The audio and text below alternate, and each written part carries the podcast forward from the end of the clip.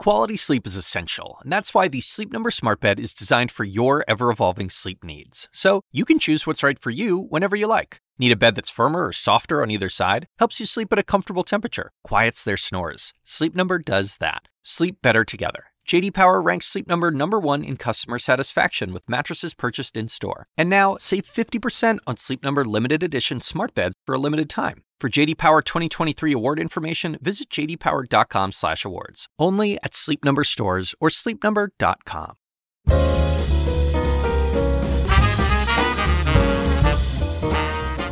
And now, from the University of Chicago Institute of Politics and CNN Audio, The Axe Files, with your host, David Axelrod.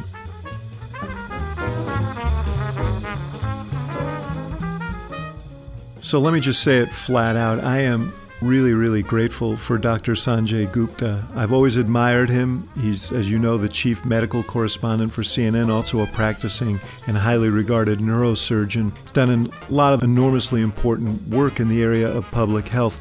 But his presence over the last three months on the airwaves, helping walk us through this coronavirus siege, has been really, really important. And while his messages have been sobering, his insights and his wisdom and his compassion have been deeply comforting as well. I had the chance to chat with Sanjay yesterday uh, about the crisis we're going through, but also about his remarkable personal journey and body of work. It's a great conversation. Let me share it with you now.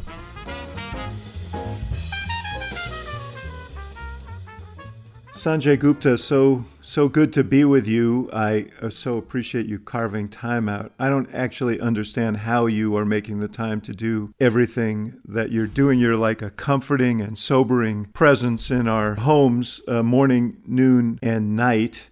And so I feel like I should start by asking you how you are doing. Well, um, th- thank you, uh, David. I, I'm I'm doing fine. You know, I mean, I'm I'm tired. Uh, I think like a lot of people are.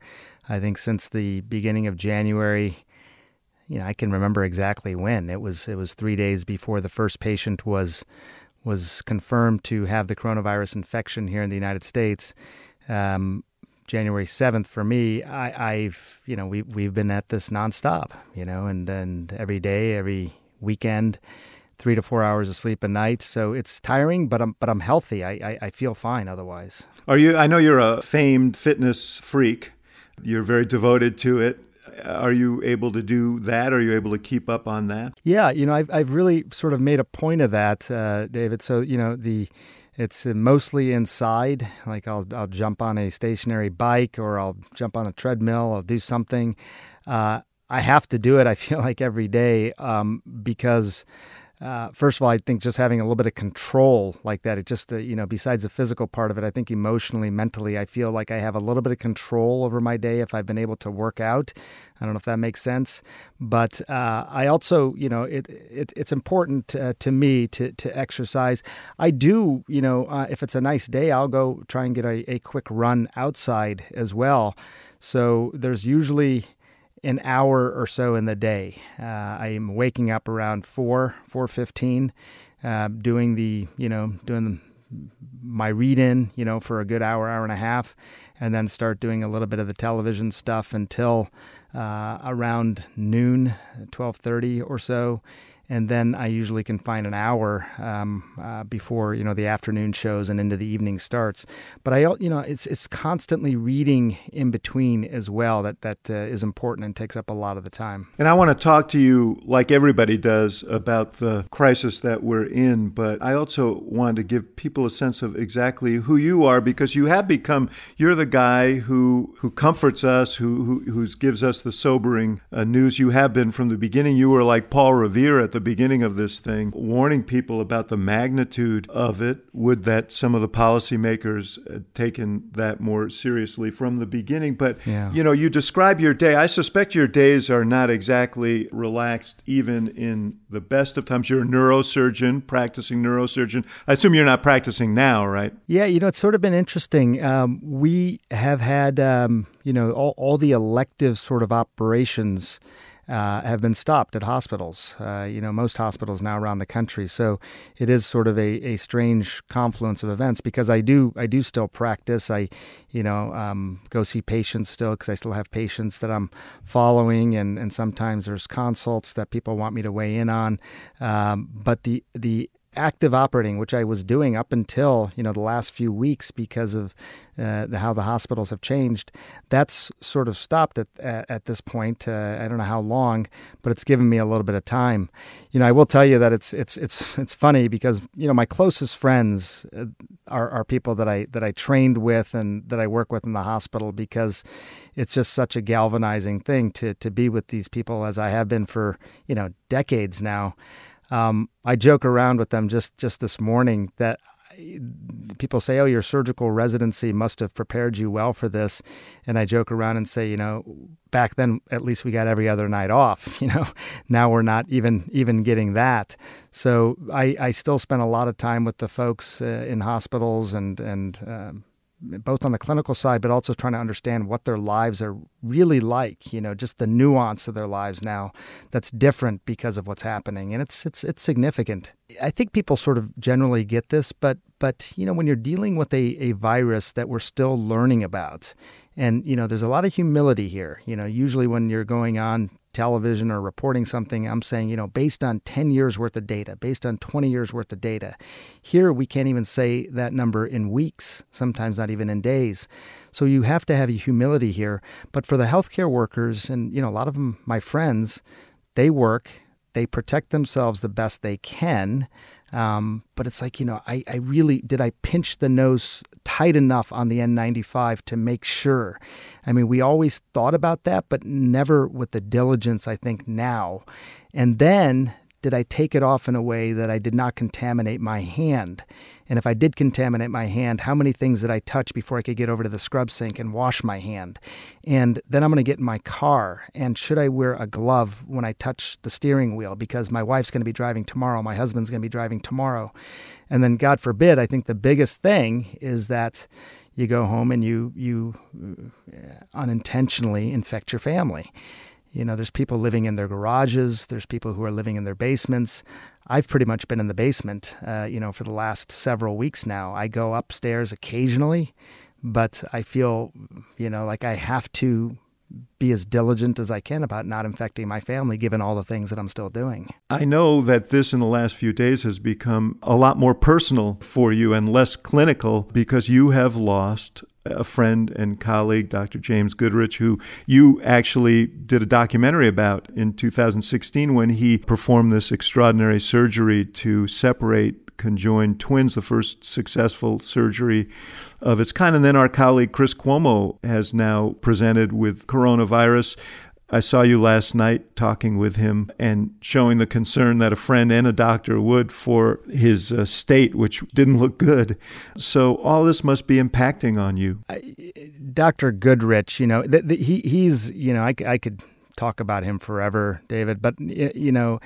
First of all, it, it's you know you report on this uh, as as as as much as we have, but I hadn't really known somebody personally up until I found out that that uh, Jim was diagnosed, and and even then, I, I think when I first heard it, I, I didn't quite know what to make of it, and I, I guess I assumed that he would that he'd be okay, that he'd get sick, but that he'd be okay. I just, you know, statistically, um, that's that's I think from where you operate in your in your own brain in your own mind and and he was one of these guys that you know I've known since I was a resident. He's the kind of guy that uh, I think all inspired us young neurosurgeons. He he was the most interesting man in the world. Traveled all over the world to to go and operate on little kids in in all these far flung places. Established many modern practices of neurosurgery. Uh, I sat with him for 27 hours when he was separating these these twins, these little babies who were born conjoined, and you know you really just get to know somebody. And uh, so you know, I, I mean, like I said, I could go on and on about the guy, but you know, it was a reminder, a that we're probably a lot of us are going to know somebody uh, who's affected by this. Hopefully, that doesn't die, but even that may be the case for for many of us. And you know, it doesn't discriminate David. I mean, it you know even it doesn't matter what you do or who you are, and uh, even somebody who who spent his life saving so many people uh, lost his life due to this virus. And I guess I guess people know this. Uh, sort of you know from from hearing all the news reports but it was pretty poignant i think and then with chris cuomo you know he he um like you said, he's sick. You know, he's he. You know, Chris. Chris is a is a young, healthy guy. I mean, he he he really is yes, one of the in the extreme. yes, he likes to talk about his health quite a bit, and uh, and we've bonded over that over the years. But he um but he uh you know he is sick. I, I called him last night after the show because um, he was telling me things on live television that I had not known uh, about how sick he was, and uh, you know I checked in on him again this morning. How's he? How's he doing? You know he he's doing he's doing okay, but he but he is sick. And when I when I say that, um, give you a couple of examples, and and I, I'm sure he would share this with you, but you you you get these these shivers. They're called they're called rigors in in medical terms, where they are the intense sort of shaking, David, where you just you can't you can't even sort of keep up with it, and your whole body is shaking to the point where your muscles really hurt, and your teeth are chattering eh, to the point where you could chip a tooth, you know, which Chris actually did last night, you know. So it's it's significant, and and because of the overload on hospitals right now. Um, you know what what he would hear, and I understand why. But he calls the hospital or calls his doctor, and they say, "Look, unless it is something you know very very acute, you got to ride this out at home. You know, we don't want you coming to the hospital." So he's riding it out at home, which I understand. That's not a criticism by any means, but it's just it's just one of these things where, uh, you know, he's going to have a, a miserable few days. Knowing him, he may still try and do his show and things like that, but it's it's going to be miserable for a few days. Yeah, yeah. So, as to you, I want to get to your just remarkable story and this preternatural drive and discipline that you have, which is uh, an inherited trait. I'm a first generation American. Uh, my father was a refugee. I know you're a first generation American. Tell me about your folks and, and their story. Yeah, um, I it, it is something that I that I feel like I was very fortunate uh, to be to be born into their their you know the the way that they are the, the kind of people that they they have um, instructed my brother and I to, to be they are they are immigrants to this country uh, they both uh, came here in the the mid 60s um, they met in this country which was very unusual actually for for Indians. Usually, it was arranged marriages. My parents actually met in the United States. Well, let's not let this moment go by before you explain exactly how they met, which is quite a story. It's it's an amazing story, and it's I think in many ways shaped uh, our lives and and also a lot of our, our community's lives because they they looked to my parents. You know at that time there weren't a lot of Indians in this country. But my mom um, she came to the United States uh, wanted to be an automotive engineer. She had read a book about Henry Ford and she had heard a a talk once from Jawaharlal Nehru who was prime minister uh, of India at the time where he basically said, "Look, here here's where India is going to either win or lose. It's going to be around manufacturing, and and we're hearing about automotive manufacturing, and." I think we need to really lean in to this. And I'm not just talking to the boys out there, I'm also talking to the girls. And my mom was a young kid at the time and, and basically resolved that she was going to do that, which was kind of laughable because she was born in what is now Pakistan and uh, you know was part of that large human migration during the partition of 47 and like your uh, parent uh, david she was a refugee for the first uh, 14 years of her life. And so when she's saying i want to go to the united states and become an automotive engineer it didn't sound possible at all. But she slowly you know progressed her way through through life uh, ended up um, going to oklahoma state university uh, got a scholarship there and um, and then was driving cross country to go to where the jobs were, which was Detroit. That's where she wanted to go, you know, start to, to pursue, you know, finish off her dream of becoming an, an automotive engineer. Um, there were there was a lot of you know obstacles along the way. One of which was that her her car actually broke down in Ann Arbor, Michigan, which was on the way to Detroit there's a lot of ironies there, right? She she's had her whole life dreaming about becoming a automotive engineer. She's driving cross country, finally there, and then her car breaks down. And you know, this is the mid '60s. She got hardly any money. She's got no friends. Uh, you know, and, and she doesn't know what to do. So she goes to the phone booth and starts basically uh, through the phone book trying to find an Indian sounding name to call somebody because that was the community. Uh, maybe an Indian will help me. I, I, got no other options here. She finds one, most common Indian name in the United States, uh, Patel, right? As, as maybe some people know. So she finds a Patel. She calls a Patel, and that person does not answer, is not home, but his roommate is, who is a Gupta. And um, that's how she meets my dad. And my dad, you know, he, he he's uh, anxious to come help the damsel in distress, and he comes helps her with the car, and they end up getting married. Incredible story. Yeah, it's it's really it's it's pretty it's pretty remarkable, and and also I think you know just culturally, David. I mean, even even now uh, among my generation, I'm 50. I turned 50 last year.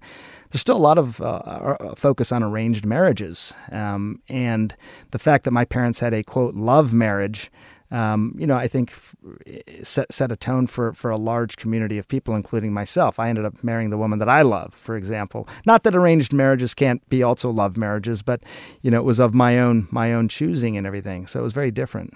But that whole scenario is like a that's like a movie. Right? yeah. You can't you really incredible. The other thing that was incredible was they both became engineers at Ford. Yeah. And your mom there were no women there at the time which was mentioned to her apparently when she interviewed for the job. That's it was like they were having a hard time computing what this would mean to hire a woman. Uh, absolutely, and and she, I don't think she realized that when she first started pursuing this. That not only was she trying to become an engineer as a as a girl who was a refugee on the other side of the world, but that she was a woman, and and that was going to be another obstacle they told her she she basically just starts showing up at these places in the winter time at Michigan. Um, very cold outside. She's wearing sari, which is you know the tr- traditional Indian garb, and and just knocking on doors at Ford Motor Company, and they are bewildered by her saying, "Look, I mean, wh- what what's the job you're you're applying for?" And she says, as an engineer, I have an engineering degree.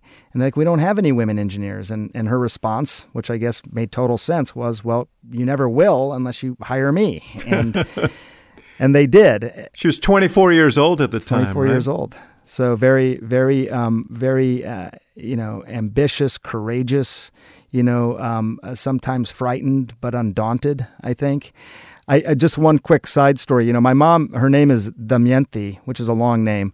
Um, so her, the person that ended up hiring her, basically said, "You, you, you, you've got to change your name," which you know nowadays, I mean, you, you, you, wouldn't ask somebody to do that. But back then, she said, "Okay, you know what? Um, I'll give you a nickname." And the nickname she gave her, her then boss was Rani, R A N I. And she came up with it on the spot. And Rani means queen in Hindi. So she basically was saying, look, if you're going to make me change my, my name, then you are going to call me queen for the rest of my career, which they still call her. Both your parents, actually. Your your dad also went by an Americanized name when he was there. Yeah, um, his name is Subash, and and uh, they um, his his name they called him Sam. Now you yourself, you said uh, there was a time in your life when you wanted to change your name, that you wanted to change your name to Steve, but there was a serious there was something serious behind it, which was you experienced some unpleasantness, some bullying, and talk a little bit about that, the experience of being a young Indian American in Novi, Michigan. Yeah, I mean, we, we, we lived in a in a really small, um, very homogenous town, and uh, there there just weren't uh, other people that looked like me that that had names like ours, that um, ate the sort of foods that we did, that practiced the cultural traditions that we did, all of that, and you know, I, it was. I, you know, since then, I, have heard a lot of people's ex- experiences, and I think that mine uh, were, were, not unique in that regard. But as a you know six or seven year old kid, um, it's it's tough to make sense of it. There was a, a, little bit of a dissonance. Like you'd go to school and you'd have this entire life that was very American, you know, very sort of uh, small town, homogenous, traditional American, and then come home and everything was different. The smells the sights the language you know the music that was being played. So it was a real sort of uh, toggling back and forth of life. And i remember like even your clothes because my mom used very very uh, traditional spices in the cooking. So even the clothes, no matter how much washing, you couldn't get the smell out of the clothes. Uh, you know, sort of the Brylcreem uh, hairstyles was a big deal in India. So it was always tons of Brylcreem in my hair, uh, which made for a lot of fodder for for you know bullying and, and teasing and things like that. I um I, I did want to change my name because I think at some point when you're that young, you think, well, that'll solve it. You know, I change my name and that therefore I become somebody different immediately. Um, Steve, f- for me, um, was was based on Steve Austin, not not the wrestler. Uh, Six million dollar man, yes. So you you remember that? You know, it's funny, uh, David. The, the, younger generation, I say Steve Austin, they all think of the the wrestler, like Steve Austin. the six, what is that? But uh, yeah, it was a six million dollar man, Steve Austin. It, the great Lee Majors. yes, exactly. Yes, was the actor. Yes, that was a TV show of that era. It was very popular. Yeah, yeah. But by the time you got to high school, I mean, you were on the debate team, and you were in theater, and and you were in student government, and you were the valedictorian and you were voted most likely to succeed. So you obviously assimilated well over time. Yeah, I think I think I became a a um, a joiner, I guess, if you would say. You know, that ended up being my strategy. You know, just um, instead of um, isolating myself, um, join a lot. Now, I, I, I, will say, you know, and, and again, I, I've thought a lot about this over the years, and now that I'm a parent myself, I, I think about it a little bit differently. But, you know, joining doesn't necessarily mean belonging.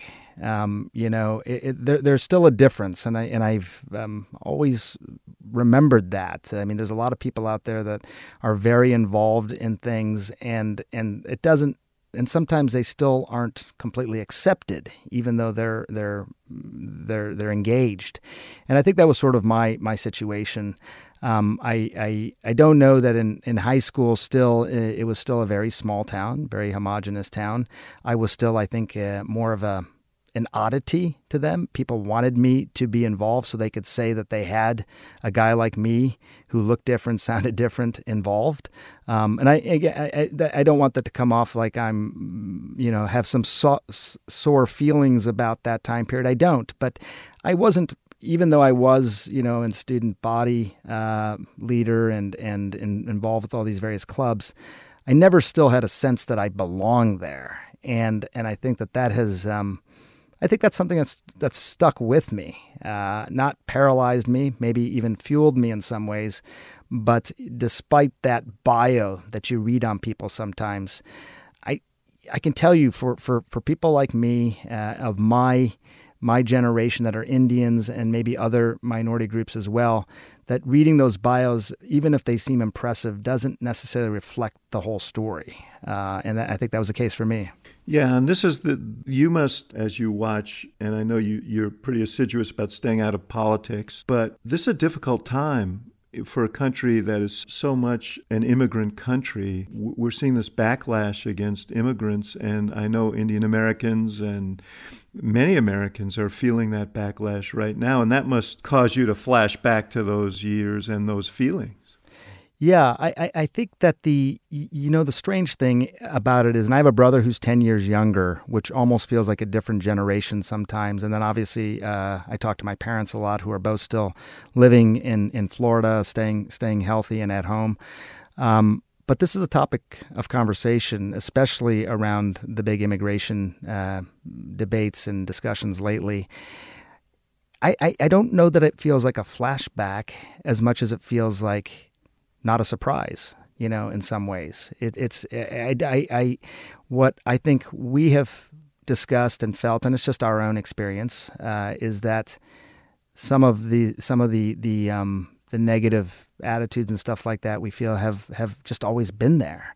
And, and luckily we've gone through a period of time where we've had leaders who, who just went out of their way to, to to embrace you know people from all these different backgrounds and and beliefs and all that. Um, but I don't know that there wasn't still this significant undercurrent of people who still felt the same way. You know, despite how they acted.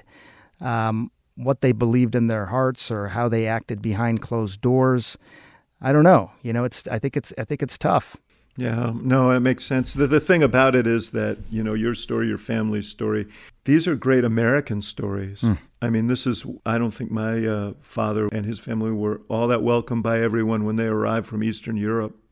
But generations of immigrants have helped make this country strong, vibrant, mm-hmm. people who came here striving, wanting to build a better life. And, um, you know, that message should never be lost.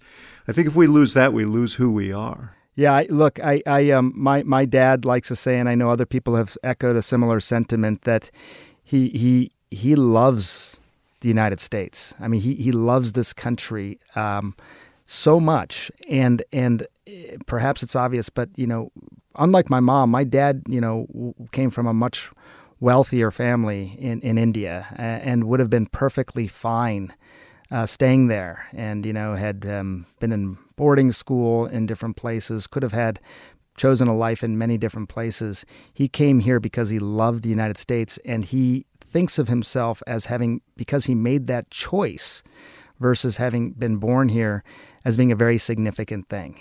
I made the choice to be an American. I made the choice to, to live in the United States, you know, and and that's that's that's deeply meaningful to him, you know, when he thinks about this whole issue.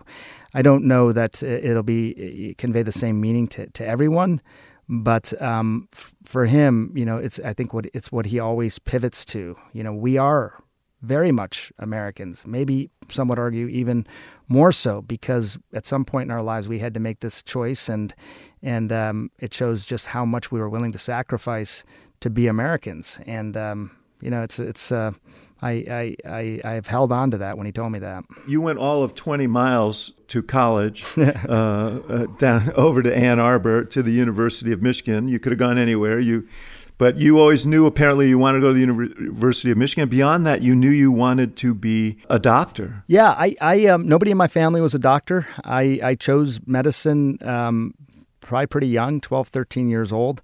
I, I um, my mom's dad, uh, who was uh, had come to the United States, he got sick at one point and um, had a stroke, and uh, we were very close. I spent a lot of time in the hospital, and I think it was the first time I really um, saw how a hospital worked and saw that these these these uh, healers, these doctors, um, you know, that this was their profession and what that was like. So I kind of I kind of was pretty pretty sure, you know, per, you know, around that age, that's what I wanted to do. Um, Michigan had a had a program that um, um, basically allowed you to to be accepted into medical school out of high school.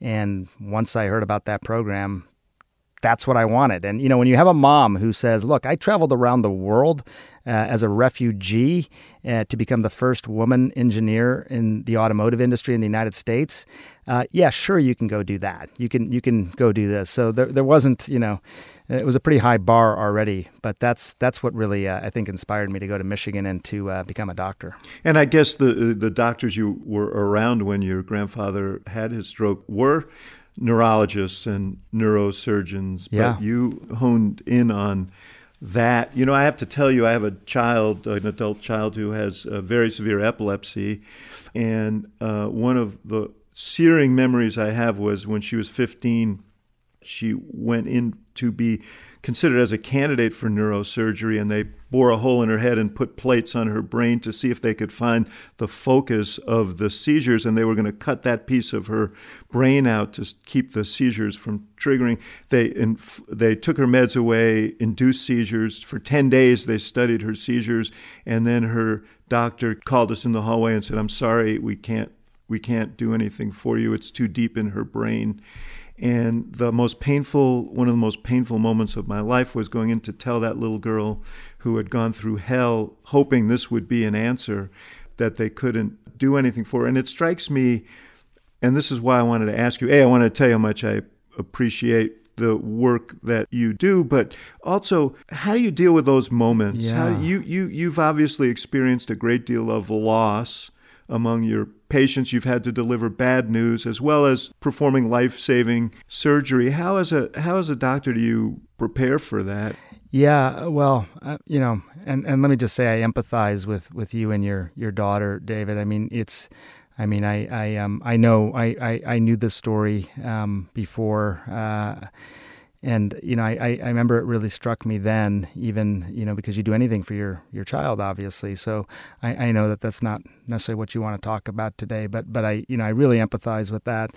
Um, I, I don't I don't I don't think you ever sort of have a um, that you ever be, become better at dealing with that. I guess you know I'm I'm I'm not. Um, there have been times when I thought uh, this isn't for me. Um, being a neurosurgeon, not because of the technical aspects of it and the the the life of a surgeon. It was more exactly what you just talked about.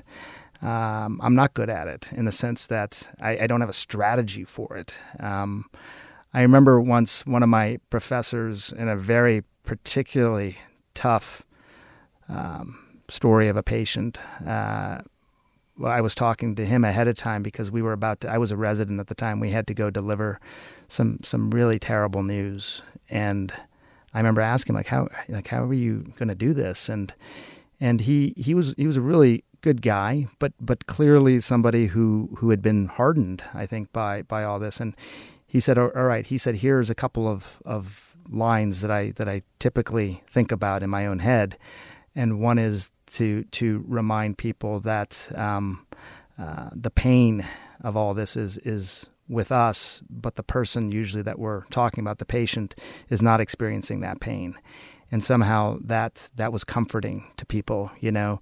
And I remember when I when he told me that, I remember thinking to myself, how can you have a line for something like this? This isn't some sort of script you know, I mean, I maybe I don't feel that way, and and I don't want to say that because I don't feel that way. Um, but I I I don't think that I've ever gotten used to it, and there have been times still when when I just don't think that I'm the right personality for it because it's it is hard, it, and, and it's it's you know you you are the most important person in these strangers' lives for a period of time and um, I take that very seriously. You know, I it, it's just uh, that that's what I can say is that I think about it pretty deeply every time I'm having these conversations.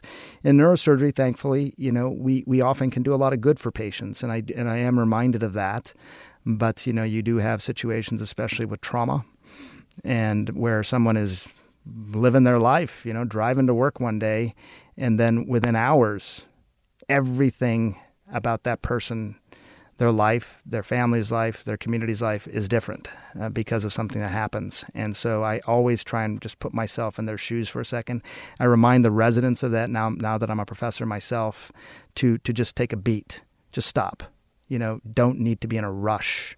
You know, just just slow down because everything that you do, what you say, how you act you know, your body language, think about how you might feel if you were on the other side of this conversation. So I don't know that that's an answer, good answer, but no, but I, no, I, no, I, it's it that no, that's it's an honest answer, and I always wonder how uh, medical professionals grapple with that. There's obviously a lot of that going on right now, compounded yeah. by the fact that people can't even be with their loved ones in yeah. these critical situations.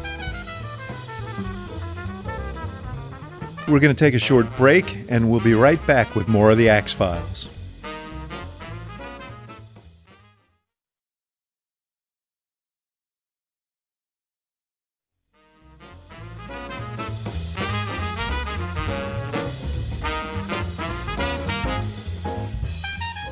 You are double hatted now as a very prominent and distinguished journalist and a very prominent and distinguished neurosurgeon. But even in your academic days, you were writing about public health issues. Why were you doing that? And I'm not even going to ask you because we don't have the time how you found the time, but why were you so focused on writing as well as studying medicine? You know, I, I came through um, sort of early 90s, um, late 80s. That's when I was in, in medical school and this, this program and started my residency in 93. And as you know, around that time, there was a lot of discussion about healthcare. Yes. Um, it was, you know, 94 was the uh, proposed healthcare plan um, that the, the Clinton administration, Hillary Clinton, put forth at that time. And, you know, what I think struck me and a lot of people within medicine was that doctors weren't really a part of that conversation. Um, you know, it was being conducted at a different level. And I think there was a sense among a lot of cl- clinicians that, um, we're, we're losing a little bit of our voice here and and you know we, we, we think we have something important to say we know how hospitals work we know how patients should be cared for and there is a nuance here um, you know that that is important to to get at and so for me I you know, I just said, look, I, I want to be a part of that conversation. Uh, I'm going to make it a substantive contribution. So I started just doing my own research. Um, I had, you know, people who, who supported me even as I was a resident. You know, I, I, talked to my professors and people within the public health school. And the way I approached it was said, look, hey, there's other countries that are clearly uh, getting better health outcomes than we are, and they're doing it for less. That, that was the basic premise. So if that's the case, they get better outcomes and they're doing it for less. Um, maybe we shouldn't be so provincial here and see what we can learn. Not all of it's going to apply, not all of it's translatable, but I basically said I'm going to do do an examination over a couple of years of 14 different countries and look at all these specific metrics, subspecialty care, cancer outcomes, overall mortality, you name it, and uh, and then write here the differences between that place, which is a model and and the United States. And it wasn't. Uh, it was it was it was policy. You know, I, I can, some of it got uh, reprinted in the Economist, some of it was in public health journals, but that was really what motivated it. And I think you know um, uh, something that I remained interested in now, 25, 26 years later. You not only remained interested in it and wrote about it, but you actually went as a White House fellow to work in the White House in the late 90s, and you worked with Hillary Clinton. Yep. And one of the things you did was you evaluated why their health plan failed in 1994. Tell me about that experience and about your interactions with her. Yeah, no, that that that that that was um, a, a really fascinating experience. It was the White House Fellowship was a you know to basically teach you about executive leadership at you know the executive branch of government, but I ended up um, um, being able to work with Hillary Clinton, who was first lady, but this is three years post healthcare plan. You know, so 94 was the healthcare plan. It obviously uh, did not it, it, did not get passed, but there were a lot of lessons learned at that point. I think that you know one of the one of the biggest things that sort of came out of this was that um, they knew it was complicated. But I think I think what was challenging was that there were so many different participants in this in this whole discussion that maybe they didn't realize. They knew it was big, that you could you could put the numbers on it, but but how many different sectors of our society healthcare sort of uh, affects is is I think mind numbing even for people who are who are in it. There's really no sector of our society that it doesn't affect.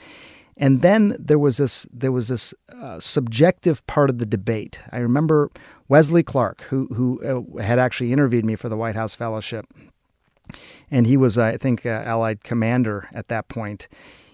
I had this conversation with him. He was in one of these meetings on healthcare, and and um, his father was sick at the time, his own father, and he was telling the story about how you know they were maybe not going to provide a certain treatment or something that he thought his father needed. And the reason that they weren't providing the treatment is because they didn't think it had a very high likelihood of succeeding and it was very costly. It was, you know, in, in his mind, a, a sort of rationing of care. And and as much as he advocated for you know lowering costs and improving health outcomes overall for the country, when it came to his own family member, it, you know the debate sort of changed in his mind, and and that was it was it was so instructive, uh, I think, because we ended up um, thinking, how do you codify that? How do you codify how people will feel about this, not just how they think about it? And and and I thought that was that was probably one of the most interesting things overall. It, affected organ donation. It affected reimbursements overall. It affected, uh, you know, uh, federal entitlements and how they would grow or not grow. It would affect how do we think about people. When you see somebody who has chronic diseases on five different medications, and you know that if we uh, do more for that person in terms of home visits, perhaps ensure uh, compliance with regard to medications, that will help them. That will make them recover better, keep them out of the hospital. That's good. Do you think that way, or do you think, why am I helping that person? They ate too much, they drank too much, they smoked too much, they moved too little. Why is it my obligation to help them? And it was that sort of thinking, you know, like how do people really think about this that I think I, I, I learned and I think maybe would have been beneficial even in 94 for them to know what sort of obstacles might come up in a, in a debate like this. Well, we certainly uh, we certainly confronted it when yeah, I was in the White House right. in 2009, 2010, working on the Affordable Care Act, and of course, this sense that you speak about that General Clark articulated uh, really animated the opposition around this this fictitious idea of death panels that somehow government bureaucrats were going to decide who lives and who dies, and right. you know those that wasn't the case, but it really touched something in people, at least some people, that was really visceral. My question to you is we have, and you're a reflection of it, in many ways, the most sophisticated healthcare in this country at the high end. You know, the thing you hear is, well, if we go to universal healthcare, we're going to have to sacrifice all that. Is it possible to continue to maintain that standard and have that kind of health care and still incorporate the principle of universal coverage? I, am I'm, I'm very confident that it is possible. I mean, and that, that's that's you know 25 years of really thinking about this, David. Part of it is that you know it starts with this this this um, fact that about 70 percent or so of chronic illness in this country is preventable. I mean, 70 percent. I mean, when you talk about a $3.5 trillion budget on healthcare and then you say 70% of chronic illness is preventable, um, you know, that, that frees up not only a lot of money, but a lot of uh, produ- productivity in terms of people being able to work. Uh, it, it, frees up a lot of energy that can continue to go towards these remarkable therapeutics and advances that we continue to make in medicine. I mean, I, I've n- I've not worried really uh, at any point during these last this last quarter century that American ingenuity was going to be sacrificed or somehow you know stymied by some of these policies. That just you know it it's, it seems like a great uh, sort of point of discussion, one that I think people should be willing to have, but that I don't think it's a real concern. I do think that um, uh, there's been uh, a sort of backwards or upside down incentivization you know practice in this country that has uh, incentivized things that haven't really uh, allowed us to to operate full throttle. I was at a hospital system in Tennessee, uh, you know, a few months ago, and it's a hospital system where they take care of um, patients with a lot of chronic disease.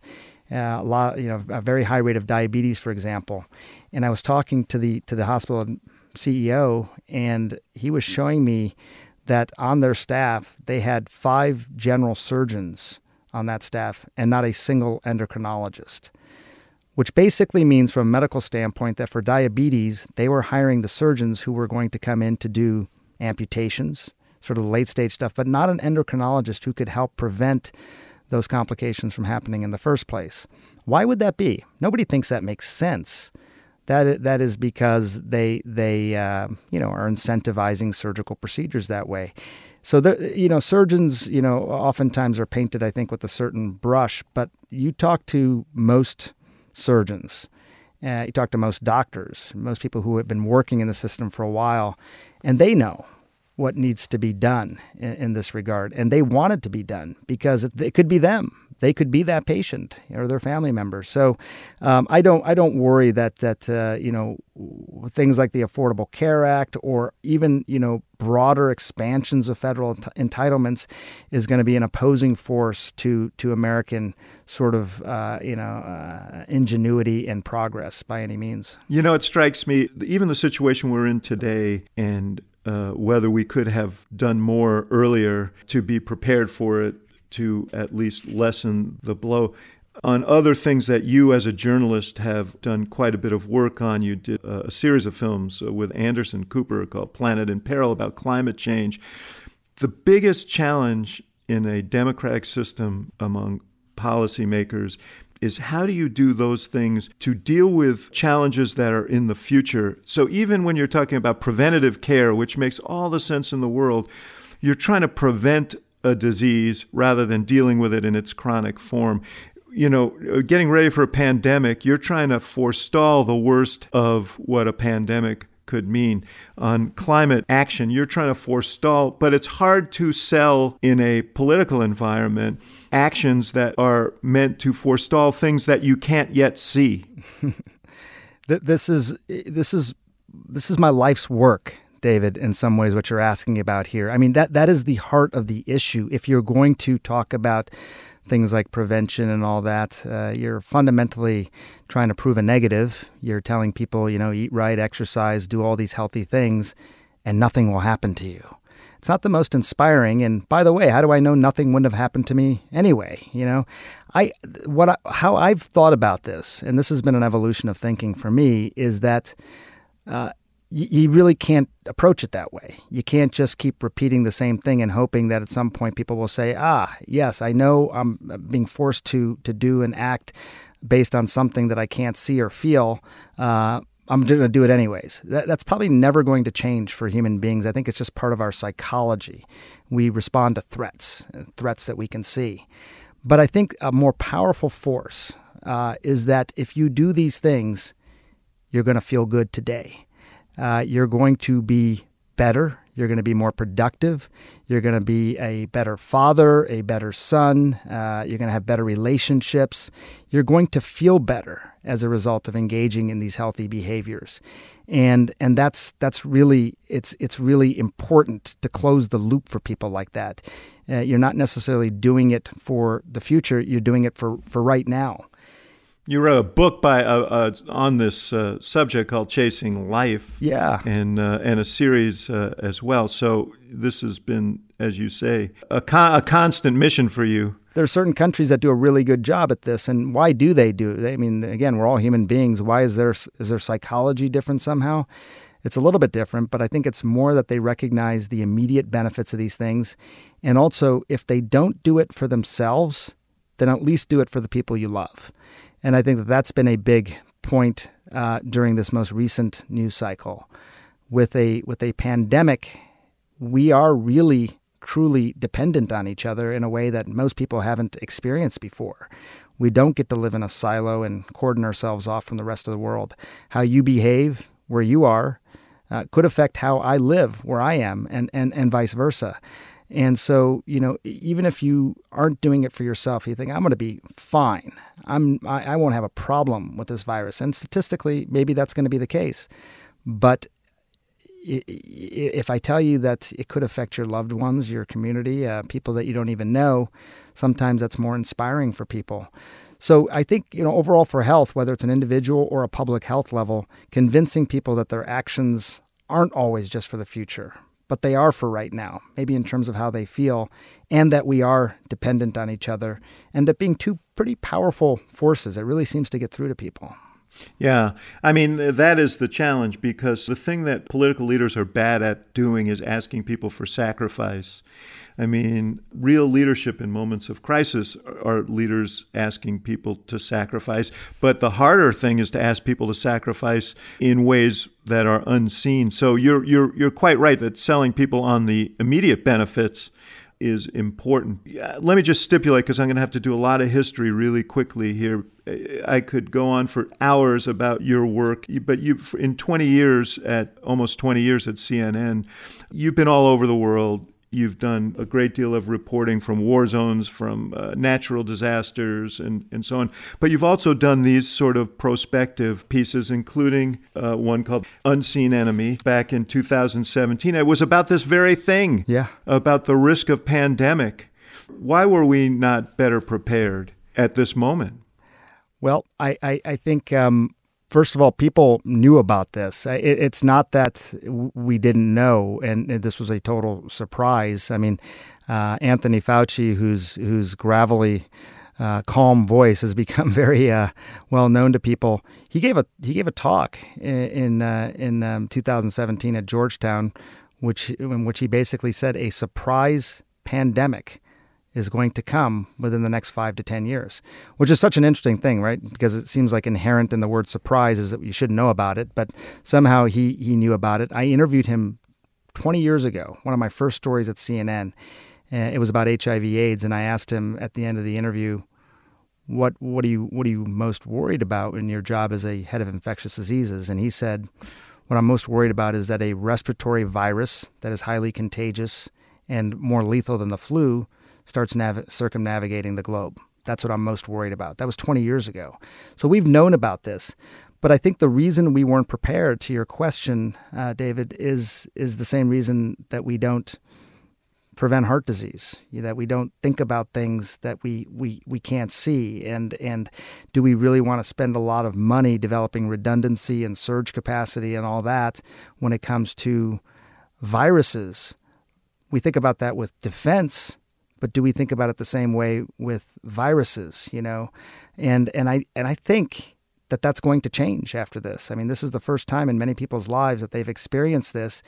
We had a significant pandemic in 1919, another one 50 years later in 1969, and then 50 years after that in 2019. Not suggesting these things come on 50 year cycles exactly, but we knew this was going to happen. And I think that uh, you know that surge capacity and redundancy and all that is going to be something that uh, is going to be a, a, a, lessons learned, not just that goes into a drawer somewhere, but a real lessons learned that we apply. How much time did we lose in this particular instance? I mean, you, you talk about January 7th, and I, I think I described you as Paul Revere, but your hair must have been on fire as you saw the beginnings of this. And until the middle of March, we heard from the president that this was like the flu, that we would get through it, that there wouldn't be a lot of casualties, and so on. There was a fumbling of the testing by the CDC. We were slow on testing. We didn't launch the production of the extraordinary amount of emergency machinery and materials, protective materials we would need. How different would the story be if everybody was as alarmed on January 7th as you were? I think it'd be a lot different. Um, you know, and I know that's an uncomfortable thing maybe to, to say because, you know, we're, we are talking about real lives, illnesses, and, and even deaths. But um, you can just look around the world and you look at places like everyone brings up South Korea. And the reason they do is because they had some of their first cases at the same time we did. And they had their first evidence of human to human transmission around the same time we did. Germany, similar. Germany has, um, I think, some 500, 600 people who've died, sadly, but a lot less than we have. Um, we probably lost four to six weeks. I think that the the decision to start banning travel from China was a good decision, an important decision, and you know should be given the credit that it deserves because I'm sure it wasn't an easy decision. The idea to quarantine people in in um, you know from that flight from Wuhan, 195 people that were quarantined. That hadn't happened in this country in 60 years since smallpox. It was a it was a tough decision, but I think that was the right decision. But I think all along, the reason those things those decisions were made were not to say, "Hey, look, we're going to just basically insulate ourselves from this." There's no way you can do that. It's a virus. It's going to spread. It was to buy time, and I think the the real concern um, and it, and it was very frustrating that that with that time that was bought by doing those actions, that we didn't start actually creating more ventilators, having more personal protective equipment, creating that surge capacity. By the federal government's own modeling numbers, they had a pretty good idea what even a moderate pandemic, a mild pandemic, would require. And we weren't even prepared for that, for even a mild or moderate scenario, let alone a severe scenario. So that's that's that's um. I guess that does make me a little angry. You know, I, I, I don't get angry very very often, but that you know, just how can you you know, do you understand why you just did what you did? when you banned travel and you quarantined people. It was to to basically get ready. Buy time, yeah. To buy that time. And and, and now, you know, and I, I remember doing these interviews with people and, and, and you know, getting a lot of blowback on social media about you know fear mongering and, and all that, which is fine. I you know you you you expect to hear that sort of stuff, but I think what surprised me is even when I'm you know talking, you know I was at a press conference and I'm talking to people uh, who are who are officials who can make these decisions, and they're still saying, "Look, we're not really focused on ventilators right now. We're just going to focus on basically slowing the spread in this country." Of course, we're going to be focused on slowing the spread in this country. We can do two things at once. We can actually get prepared and have these ventilators ready. Uh, so that when people are showing up at hospitals, you know, in need of breathing machines, that we can confidently say we have enough. And instead, we find ourselves in a position where everybody on the planet wants these things, understandably.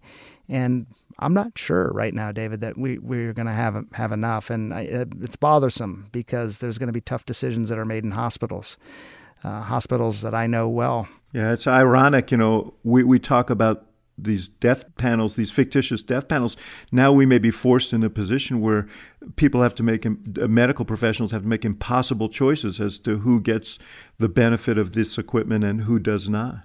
They have these uh, committees that are now being set up in hospitals, David. They've, this is how they've decided to handle it in several places to basically say, we don't think it is fair to ask the treating medical team of, of nurses and doctors to make these decisions because how can you? You you know you develop such close relationships with these families, and then you're going to have to go to some of these families and say, you know, we can no longer keep your loved one on the breathing machine. It's needed for another patient. So they have these independent committees that are just basically going to look at this in a more dispassionate way and look at the data and, and, and basically make these recommendations. These are just committees that are set up right now. I don't know that any of them have actually been utilized as of yet.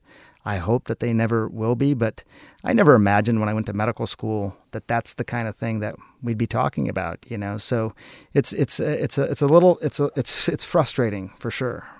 You mentioned Dr. Fauci. You you just have done a, a really great podcast with him. You're, you're doing this wonderful podcast for CNN, which is a comfort to everyone. And he told his own story. It seems like he is managing both the uh, crisis right now and the president. Hmm. And it's been interesting to watch how deftly he's done that. But the president we saw yesterday, who stood up and talked about how grave the situation was, was not the president of a week ago who said, We'll give the all clear sign on Easter. And Fauci really seems like the guy who has made the difference in terms of the president's understanding of just how grave this is. Yes, I I, I think I think that's that's true, and and I think what's really struck me about uh, Tony Fauci here, and I think David, maybe you'll appreciate this more than anybody, is that it, it, it is a deafness to it. But I think what people may not always realize about Fauci, and what really struck me when I was doing this longer interview with him, is that you know he he he knows a lot. He and he knows I think a lot more than he lets on at times. It's very strategic in terms of how much he is going to sort of um, shock people, if you will. I mean, if he had come right out, you know, two weeks ago and said we need to go in lockdown for eight to ten weeks, I think he was he was aware enough that not only would that be tough for the American people, it would be tough for him to sell that to the president. Doesn't mean that he didn't know that uh, when he said two weeks, the, the, the national pause, you know, that for two weeks, if you go back and listen to how he framed that, he said, you know, and then we'll reevaluate. And most people said, well, okay, maybe at that point we'll, you know, lift the restrictions. He knew that reevaluate at that point meant extend and maybe even get more stringent he he is he is um he, he you know he's worked for five presidents. He's very masterful at how he basically interacts with people uh, in, in different ways, and I don't mean that in a Machiavellian sort of manner. I think he's he's doing it because he wants to do the right thing ultimately. Yeah, well, no, listen, it, I I think that history will record his efforts here not just in terms of the med- the health public health emergency, but in terms of how he's managed a very difficult political environment, will really really uh, uh, shine on on Dr. Fauci. We're going to have to run, but I want to ask you before we go, Sanjay. You talk about your frustrations with how the policymakers handle some of these sort of existential challenges that we face. I know that you contemplated becoming Surgeon General in 2009. Uh, your brother ran for Congress in this last uh, year. You served in the White House. You worked with Hillary Clinton on this health care issue.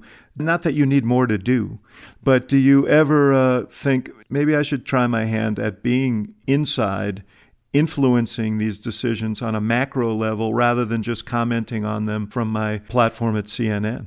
Uh, yeah, yes, absolutely, uh, uh, for sure. I mean, I think if there's a frustration as a journalist, and I've always been curious about your life because you've done both at very, very high levels. Uh, obviously, um, if there's a frustration as a journalist, is that you know I think we we are such students and we dig so deep into things and and you know 99% of what I learn about a topic uh, never really uh, makes it on air. And I get to uh, define problems but not really get to execute solutions. That that's frustrating I think for someone like me and maybe for a lot of other people as well. I would I, I, I really enjoyed my time doing public service. I, I think the only reason that I didn't take the job when uh, you know your your your boss was so kind to to offer it was was that I didn't realize that I would no longer be able to practice surgery as Surgeon General, which I found ironic. um, that you know, I guess it's just you know, understandably, a Surgeon General is a job you want to be committed to, but you know, I was I, I really like practicing surgery, and if I left for four or eight years, I'd probably have to train again, and you know, it just didn't seem like it was, you know, a, a, the right life decision. But I think that I would absolutely love to be in a position. I don't know that it would be electoral politics, but just in a position where um, I could I could you know have a voice that people uh, would would would value in a way that would actually lead to solutions. You know, um, because there's solutions here.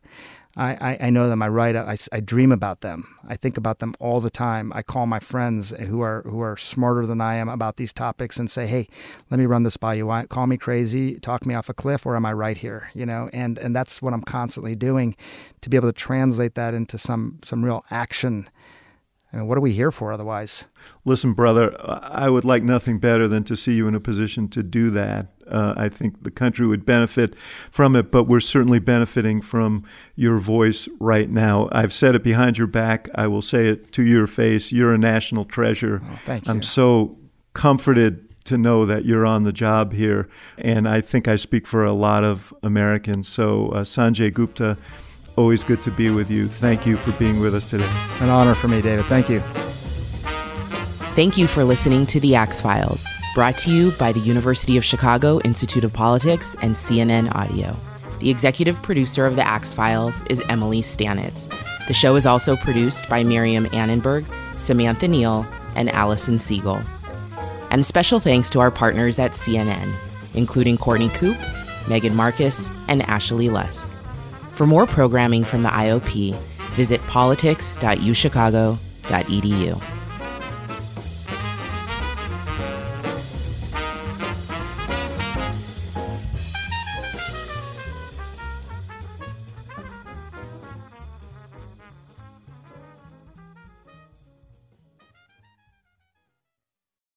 Quality sleep is essential, and that's why the Sleep Number Smart Bed is designed for your ever evolving sleep needs. So you can choose what's right for you whenever you like. Need a bed that's firmer or softer on either side? Helps you sleep at a comfortable temperature, quiets their snores. Sleep Number does that. Sleep better together. JD Power ranks Sleep Number number 1 in customer satisfaction with mattresses purchased in-store. And now, save 50% on Sleep Number limited edition smart beds for a limited time. For JD Power 2023 award information, visit jdpower.com/awards. Only at Sleep Number stores or sleepnumber.com.